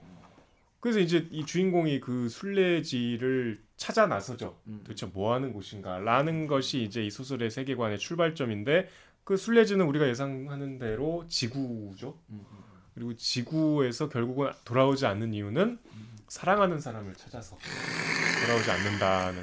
그러니까 얼마나 이게, 아, 이게 좋아하지 않을 수 없는, 사랑하지 아. 않을 수 없는 세계이긴 해요. 약간 소울 같은 느낌이기도 해요. 네, 그래요, 그렇죠. 어, 어, 어. 소울. 그런데 이제 여기서는 조금 더 야심차게 이제 그 기원을 음, 이 음. 행성에서 왜 이 사람들이 살게 됐고 뭐 이게 왜 분리가 돼 있고 음. 이런 이제 기원을 좀 밝히는데 음. 기본적으로 이제 약간 소수자에 음. 대한 어, 연대 의식 아 너무 좋았어요. 그런 뭐 거. 그런 것들을 어. 보여주는 이제 장치였던 음. 건데 아까 김 기자가 그 공생갓을 얘기한 것처럼 김치엽 소설의 장점은 어, 되게 이런 상상 음. 어, 그럴싸하다. 아. 우리가 궁금했던 거를 이렇게 연결해 어, 어, 예, 어, 어, 어, 그거 그런 어. 기발함과 발랄함들이 어 너무 좋았어.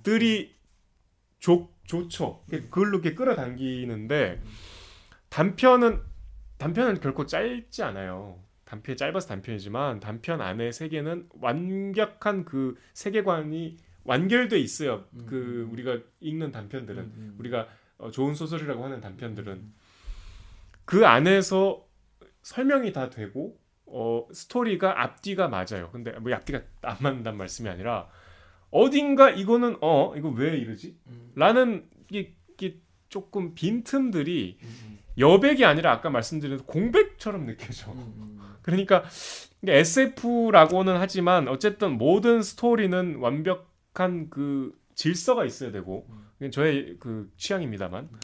이 독자들에게 설득력을 가져야 돼. 우리가 SF는 가사의 공간이기 때문에 그 안으로 풍덩 뛰어들려면은 내가 어, 어, 어 이게 이해가 돼야 되잖아. 저- 그게 조금 아쉬웠어요. 음. 그 저는 감정의 물성 이것도 되게 재밌었는데 여기서도 비슷한 그 아쉬움이 나와요. 그러니까 뭐 이게 뭐 마약류 이- 관련된 거였다라고 하- 하는데 이 바, 봤죠? 네, 방송에서 보시면 네. 이제 그 뭐냐면 우울함, 우울함, 공포, 뭐 행복 이런 이런, 이런 들면 그 감정을 느낄 수 있는 그런 이제 이 돌 같은 걸 파는 거예요. 그러니까 이제 지금 현 시대에 이- 이런 게 팔리는 건데 이- 여기서의 궁금증은 그죠. 왜 우울이라는 거는 왜 사냐 사람들이 왜 공포 이런 걸 왜 사서 이걸 들고 있냐. 근데 이제 이거에 대한 설명을 하는데 사실 네가 공포 영화 보는 거와 다를 바가 없지 않느냐. 음. 어, 어 생각해보니까 되게 그럴싸했어요. 그래서 이런 거에 대한 설득력이 되게 있었는데 이거에 대해서 뭔가 설명을 마지막에 하려고 이 이게 이모셔널 솔리드라는 회사에서 이걸 만드는 거거든요. 이게 이제 한창 이제 인기가 있다가 이제 없, 이제 뭐 이거 이런저런 문제가 생겨가지고 식약처에서 막 조지고 막 그래가지고 이제 문제가 되는데 나중에 이 화자가 이모셔널 솔리드 대표를 만나는 장면이 있는데 어떻게 만나게 되냐면 샌드위치를 사러 카, 카운터 앞에 서 있다가 우연히 봐. 저 우리가 이재용 회장을 그렇죠. 편의점에서 마- 마주치는 확률 같은. 그러니까 좀 약간 요거 요런 게 약간 약간 뭔가 조금 더 장치를 좀 해주셨으면 더 좋았었겠다. 음. 뭐 이 사람이 화자가 뭐더라? 화자가 기자던가 무슨 화자가 무슨 뭐 담당자인데 무슨 맞아 이 사람이 무슨 잡지 무슨 뭐뭐 담당자인가 뭐 그래요. 그뭐 인터뷰를 요청을 했다거나 뭐 여기서 인터뷰 요청을 하는데 하게 되는 계기를 좀 장치를 좀 이렇게 했으면 더 좋았을 것 같은데 카페에서 샌드위치 사려고 이따가 그래서 약간 어 약간 약간 맥이 약간 탁 풀리는 좀 그런 게 그러니까 그럴 순 있는데 이 개연성이 떨어지는 건 부인할 수 없죠. 음, 조금 아쉬웠어요. 하지만 되게 재밌었다. 어쨌든 이 읽고 나면 이 표지의 어떤 생경함이 이해가 되죠. 이 표지는 뭐냐? 이거 희진이에요, 희진. 희진이 본 그 행성이야. 왜냐면 여기 지금 달이 두개 떠 있잖아요. 뭐 다리 별이 둘, 별이 별이 하나 둘 다섯 개라 그래. 다섯 개떠 있어요. 하- 하나 둘 셋 넷 다섯 개 떠 있잖아. 이건 구름이고. 이거 펼치면 더 더 많지. 자 그런데 김초엽 작가의 이 소설에 불편하다는 댓글이 저희 되게 달렸습니다. WES님이 김초엽이라니 허수, 헛웃음이 난다. 읽어볼 가치가 있는지 읽어봐라. 김혜란도 아니고 김초엽이라니 그만 볼란다. 여성주의 만세다라고 하셨는데 저도 이거 뭐야 조, 조사하면서 뭐 여성주의 뭐 페미니즘 관련된 뭐 쪽에서도 뭐, 뭐 그쪽 소설이다 뭐 이런 얘기가 있었는데 저는 그, 수- 그 기사를 보고 알았어요. 나 이거 읽으면서는 별로 그런 생각이 안 들었는데 그냥 소설 자체로 되게 재밌고 따뜻한 그러니까 우리 주변 사람들에게 따뜻한 그런 시선이 담겨 있는 소설이었고 되게 좋았어요. 자, 정, 정 기자는 그런 이런 뭐, 세, 어, 뭐 그러니까 해석에 대해 어떻게 생각하세요? 편견 없이 책을 읽으면 절대 이런 말을 할 수가 음, 없죠. 전혀 이런 네, 생각 안 들던데. 전혀 그렇지 않고요. 저- 감히 이제 저도 그런 반응이나 뭐 커뮤니티 분위기들을 봤는데 음, 감히 말씀드리지만 그거는 참 무식한 프레임입니다. 음, 그리고 20대 여성 작가에 대한 적대감, 음, 음, 근거 없는 적대감이라고 생각해요. 음, 음. 그러니까 이렇게 뭐 여성주의적인 관점들이 녹아 있죠. 왜냐하면 기본적으로 소수자 음, 음. 그리고 사회 어떤 그뭐 엄마의 불평등에 엄마의 대해서 경력 단절이나 뭐 이런 거 이야기하고 나오니까. 있긴 하죠. 네, 네. 뭐 그게 여성주의입니까? 그 여기선 젠더의 그 틈새가 저는 보이지 않았어요. 음, 그렇게 볼 필요도 없고 음. 작품 외적으로 자꾸 이렇게 프레임을 음. 더 씌우는 것은 이 올바른 독서는 아닌 것 같아요. 아, 그건 되게 불필요한.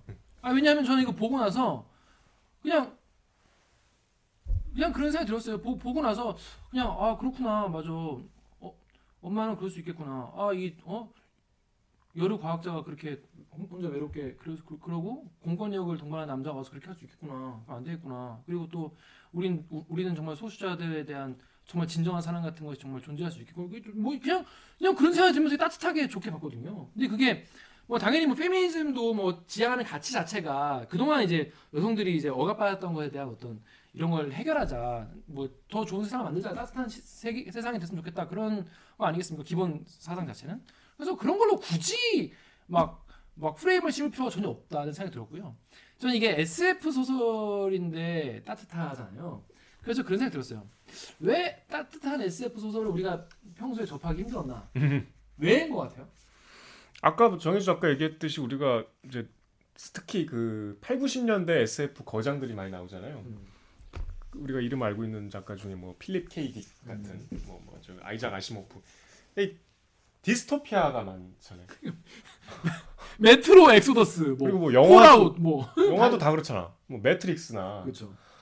뭐저저 뭐가 있죠? 블레이드 러너 아까 얘기한 것도 그랬고 음, 너무 그 과학 기술로 인한 피해가 익숙해. 맞아요. SF의 설정이 일단 돼버렸어요. 아포카 일단 핵, 핵 터지고 시작해. 어, 그리고 뭐뭐 매트릭스는 그 하늘이 불탔다는 얘기까지 나오잖아. 음, 그러니까 이거에 대한 우리의 새로운 편견이 생긴 것 같아. 음, 그리고 SF는 기본적으로 그런 설정들로 서사를 묻어버린다는 편견이 있어서 음. 그러니까 이제 장르 문학이라고 그냥 약간 좀 뭔가 이렇게 하위 분류를 해버린 그 관습이 있었는데 이- 거꾸로 우리가 이제 어쨌든 계속 SF 설정을 걷어내고 보면은 우리가 문학에서 하려는 그 인간 중심의 어떤 따뜻한 이야기들이 여기 분명히 담겨 있고 그게 조금 더 그 설정을 뚫고 잘 보이기 때문에 지금 뭔가 이렇게 각박한 세상에서 훨씬 더 이게 힐링이 되는 작품인 것 아, 같아요. 좋았어요. 저는 근데 저도 뭘 생각이 들었냐면 우리 주로 SF 영화로 많이 보잖아요. 근데 SF 영화로 만드는데 따뜻한 얘기를 하려면은 제작비만 많이 들고 별로 이렇게 싸워줘야지. 어 싸워줘야지 음, 음. 화려하게 막 쫑쫑 뿅 다스베이더 나오고. 가슴에 나와서 이렇게 뭉 해줘야 되는데 이제 그런 화려함 같은 거를 있는 상태에서 이렇게 따뜻한 얘기를 쓰- 이제 할 그만한 여유가 좀 없지 않았을까. 음. 그러니까 SF에서 나오는 상상력을 가지고 블록버스터를 만들어야 이게 이게 이게 이게 타산이 많을 때 따뜻한 얘기를 하려면 쉽지 않았을 것 같다는 생각이 드는데 최근에 그 브래드 피트 주연의 애드 아스트라라는 영화 보셨어요? 보진 못했는데 무슨 영화인지 압니다. 네, 그. 애드 아스트라 같은 영화 같은 경우는 이제 그게 이제 아버지에 대한 이 그 뭐 약간 에반게리온 약간 비슷한 내용인데 아버지에 대한 이뭐 그러니까 열등감 있는 아들이 이제 아, 아버지가 이제 이제 세계 멸 지구 멸망을 하게 하게 될지도 모르는 그 아버지를 찾아서 떠나가는 그런 내용인데 그 애드 아스트라가 약간 그 블록버스터 같은 그런 막 화려한 액션씬 같은 게 거의 이제 이제 달에서의 그 추격신 빼고는 거의 없는 SF 영화예요. 그러다 보니까 뭐 흥행이 엄청 잘 되진 않았어요. 브래드 피트가 나왔음에도 불구하고. 하지만 그 SF 상황에서 주는 주는 그그 감정선 같은 게 아 이게 만드는 게 쉽진 않겠구나 않구나 이런 생각이 좀 들었어요. 보고 나서 저도 봤는데 아 난 그냥 그렇더라고. 브래드 피트 되게 좋아하는 배우고 감독 되게 좋아하는 감독이지만은 그게 꼭 이걸 SF로 꼭 할 필요가 있나 이런 생각이 드는. 아니 왜요? 그 그래비티 보면 음. 그 그래비티의 주제가 어떤 희망, 소통, 사랑 이런 거잖아요. 아니죠, 그렇죠, 그렇죠. 근데 그건 이제 근데 그게 나오는 게 그래비티가 압도적일 수 있었던 거는 우주에서의 그 적막감, 그렇지. 우주에서의 그 외로움, 이걸 정말 극한까지 표현해낸 그런 촬영과 그런 게 있었기 때문에 이제 그게 더 납득이 되고 나중에 발을 디뎠을 때 그 안도감과 그, 그 희망과 이런 게 더 극대화되는 그런 영화였던 건데 뭔가 이런 SF에서 이런 감정선을 살려내는 게 참 쉽지 않겠구나라는 생각을 저는 에드아스트라 보면 느끼는데 이 김철욱 작가는 오히려 그 소재를 가지고 되게 용감하게 전 이런 어, 따뜻한 몽글몽글한 어, 주제와 주제 의식을 다뤘다는 게 전 되게 놀랍어요. 전 아, 근데 이런 말하는 게 좀 좀 좀 뭐야 좀 부끄러운 게 내가 한 권만 읽은 놈인 거야. 제일 위험한. 제일 위험한 놈이야. 여러분 아시죠? 이게 한 권만 읽은 놈이 제일 무 제일 무서워. 제가 다른 SF 소설 분들도 이렇게 하실 수- 수도 있는데 제가 김초롱만 봐서 이 SF 소설 팬들에게 정말 죄송합니다. 그 전에 이런 게 많이 나왔을 수 있죠. 하지만 난 이것만 봤기 때문에 어쩔 수 없다. 그러니까 여러분도 하- 근데 한 권을 읽는다면은 이 책을 한번 읽어보시면 좋겠다. 충분히 읽어볼 가치가 충분히 있고. 읽어볼 만한 정말 이 중에서 본인이 나는 어떤 편이 제일 좋았다. 왜 그 이유도 좀 달아주시면 감사할 것 같습니다. 어, 저는 이번 계기로 어, 되게 감사했어요. 어, 이런 좋은 책을 읽게 돼서 그러니까 이게 뭐 이런 기회 아니면 제가 뭐 김시업 작가 전, 저 이름도 몰라서 저희의 어쨌든 그 레이저에 대한 시각도 어떻게 생각하시는지 레이저 뭐, 뭐, 뭔 레이저? 그 저희 이 우빛 속 마지막 장면 그러니까 쏘 쏴서 맞았으면 어떻게 됐을까? 어, 거기에 대한 좀 음, 보충 설명이 있을 수도 있잖아요. 우리가 몰랐던 그죠. 여러분 좀 설명이 좀 되셨나요? 여러분 생각 좀 더 적어주시면 좋겠고요. 이번 화는 음. 작품을 이게 우리 방송을 통해서 뭔가 더 이해하고 이런 것보다 약간 우리 걸 보고 책을 보시는 어, 그 계기였으면 더 좋을 것 같아요. 맞아요. 자 그렇습니다. 작가님 김철욱 작가님의 다음 작품도 기대를 해보겠습니다. 네. 자 그러면 요 정도로 김철욱 작가 작품 얘기를 마- 마무리하고 자 우리 다음 주에는 어떤 책을 다룰 예정입니까? 아 우리 소개 안 해요? 책? 아니 그 추천? 이거부터 하고 다음 주 이거부터 하고. 아 다음 주 이거부터 해? 네, 우리 그렇게 했잖아요 지난번에. 다음 주에는요. 그 1995년에 출판된 은희경 작가. 어 은희경 작가. 근데 다음 주는 처음으로 장편입니다. 벼락치기를 할 수가 없어요. 그거는 하룻밤 사이 읽을 수가 없어. 와 오늘부터 읽어야겠네. 어. 새의 선물. 새의 선물? 네. Gift of Bird. 새의 선물을 다음 주에 어, 제가 새의 선물이요? 우리 방송이 언제 나가죠? 월요일에 그러면. 하루 전 일요일이니까 제가 이번 주에 리포트를 하는 오. 작품인데 어.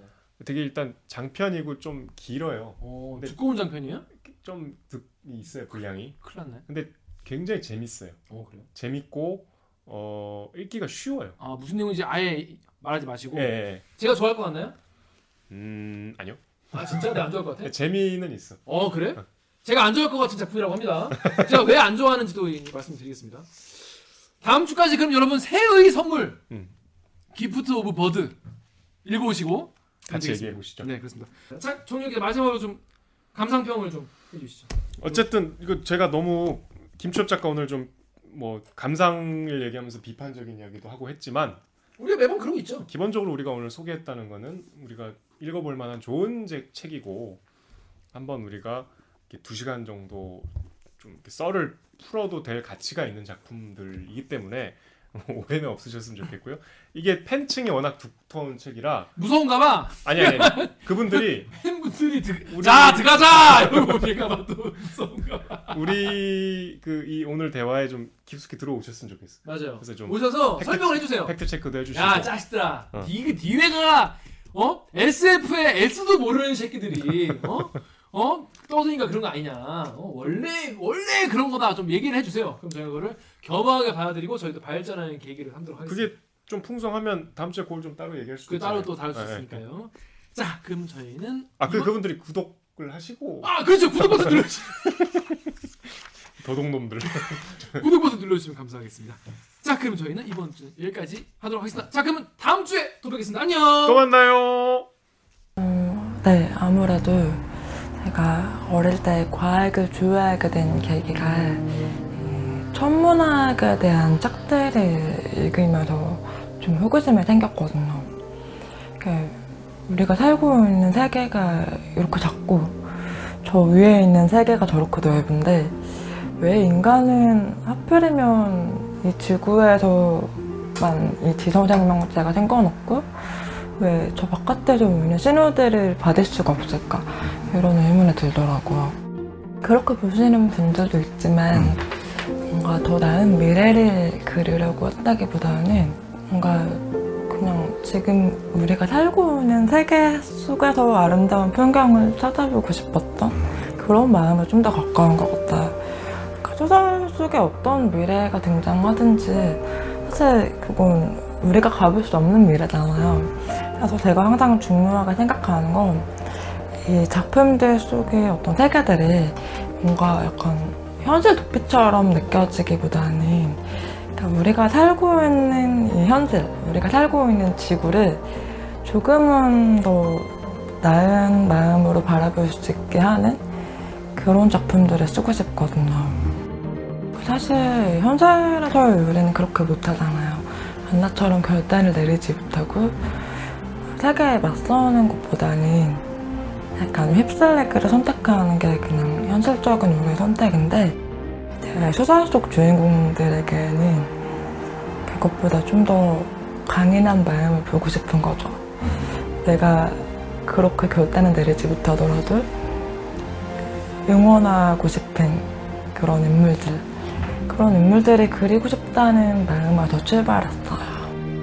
기본적으로 문학이라는 게 예, 약자, 소외된 사람들의 이야기라고 생각해요. 그러니까 제 작품만 그런 게 아니고 문학을 역사적으로 계속 계속 그려왔다고 생각하는데 문학이라는 장에서 충분히 다루어지지 않은 다른 종류의 소외가 있다는 생각도 하거든요.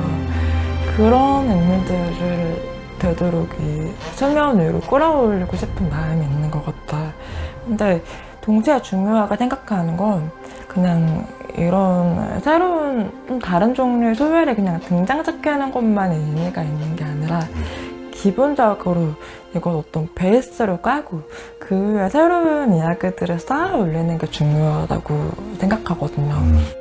특히 이 호기심을 가지고 파고드는 인물들을 자꾸 그리는 것 같아.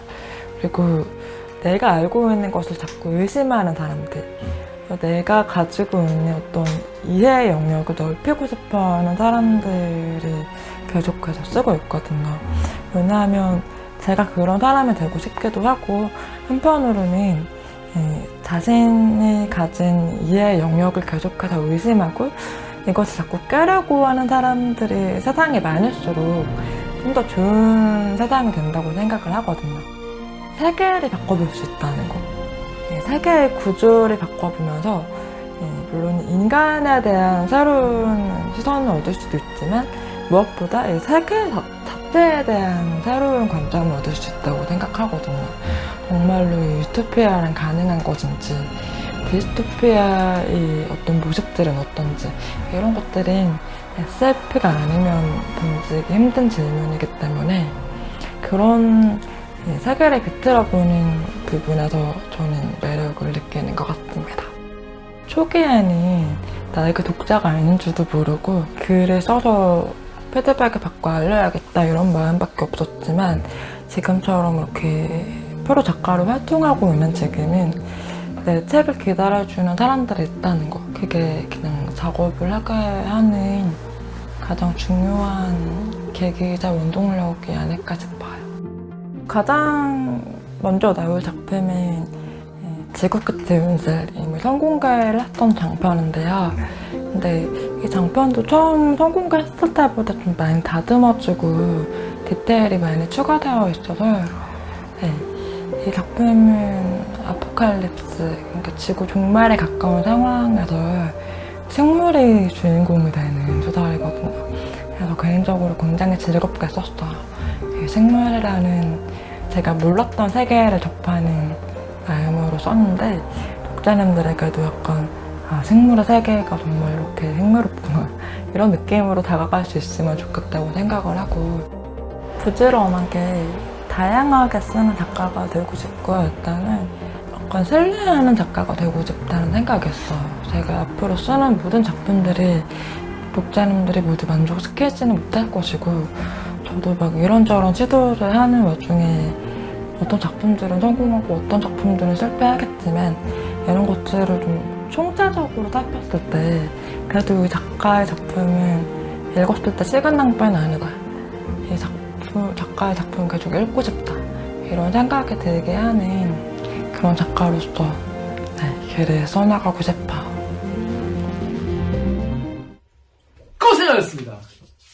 작가님 어땠습니까? 뭐야. 선상호 같아 점점. 아 진짜로 왜요? 오늘은 뭐 그렇게 딴짓을 많이 하진 않대. 저 평소에도 딴짓 많이 안 하거든요. 아 근데 오, 오늘도 두 시간을 했네. 큰일 났네. 아니 두 시간 해야지.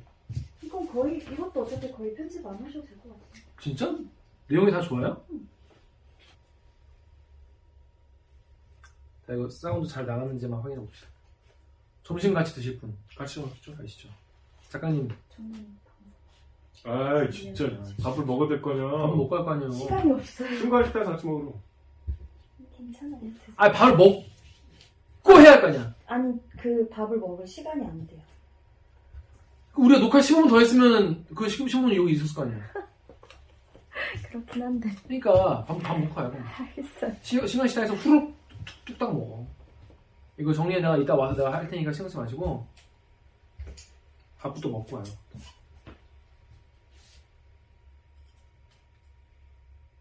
끌까요? 예, 끝이죠. 아, 지금 안 끄고 있어. 취소 누르면 안 되고 네모 눌러야 돼, 네모. 취소가 뭔데?